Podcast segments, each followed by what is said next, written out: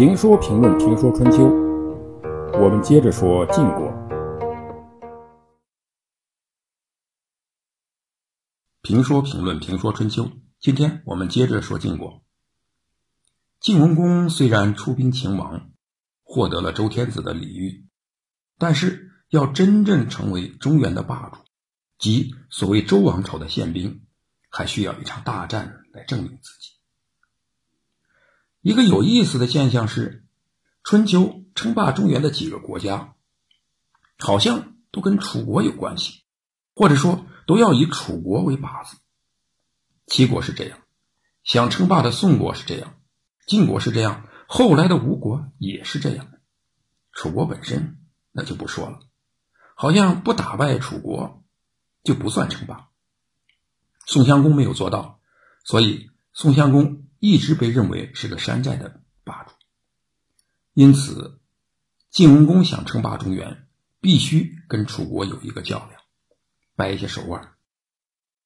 楚国是一个有张力的国家，尚武而强悍。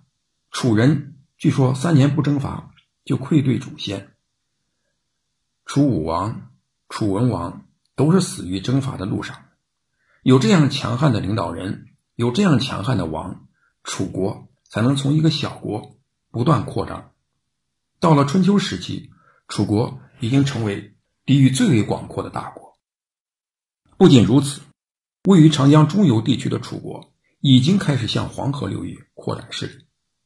齐桓公少林之盟虽然阻止了楚国向北扩张的势头，但齐桓公去世后，楚不仅在洪水之战打败了宋国的军队，挫败了。宋襄公称霸的企图，而且把自己的势力范围发展到了中原的淮河、济水、黄河流域，控制了郑国、蔡国、魏国、曹国等众多中小国家，这就与晋国的称霸图谋发生了矛盾。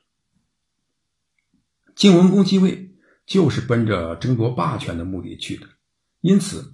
他的国家机器是按照强国的目的调教的，对内经济方面重简省用，军事方面整军精武，用人为贤，注重才能；对外则接过了齐桓公尊王的这面旗帜，树立尊王的国际形象，争取各诸侯国的支持。晋国有良好的基础，在晋文公的治理下迅速壮大崛起。具备了争夺中原霸权的实力，因此晋楚两国终究是要在战场上一分高下的。但是两国交手的导火索却是宋国。宋国与楚国是有仇的。公元前六百三十九年，宋襄公争霸就是被楚成王拉下台的。楚国随后又讨伐宋国。洪水之战后。楚国的势力迅速发展，不仅郑国成为楚国的支持者，而且曹国、魏国也投靠了楚国，魏国还和楚国结了亲。鲁国看到楚国的强大，也讨好楚国。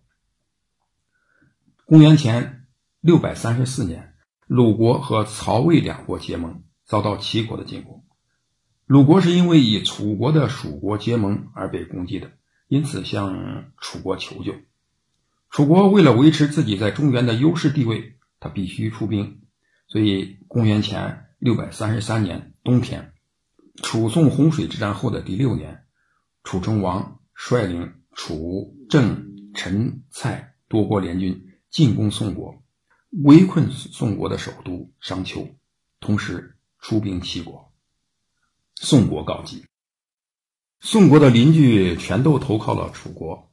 楚国要打败齐国，又必须先拿下宋国，所以当时的中原这些国家，只有齐国能对付楚国。但齐国从齐桓公以后力量锐减，已经无法阻止楚国的北进。宋国告急，所能想到的、所能依靠的，只有逐渐强大起来的晋国。前面我们提到，公孙固和。晋文公的舅舅，也是他的教父胡衍呢有交情，而宋襄公呢又有恩于晋文公，因此宋成公派大臣的司马顾到晋国求救。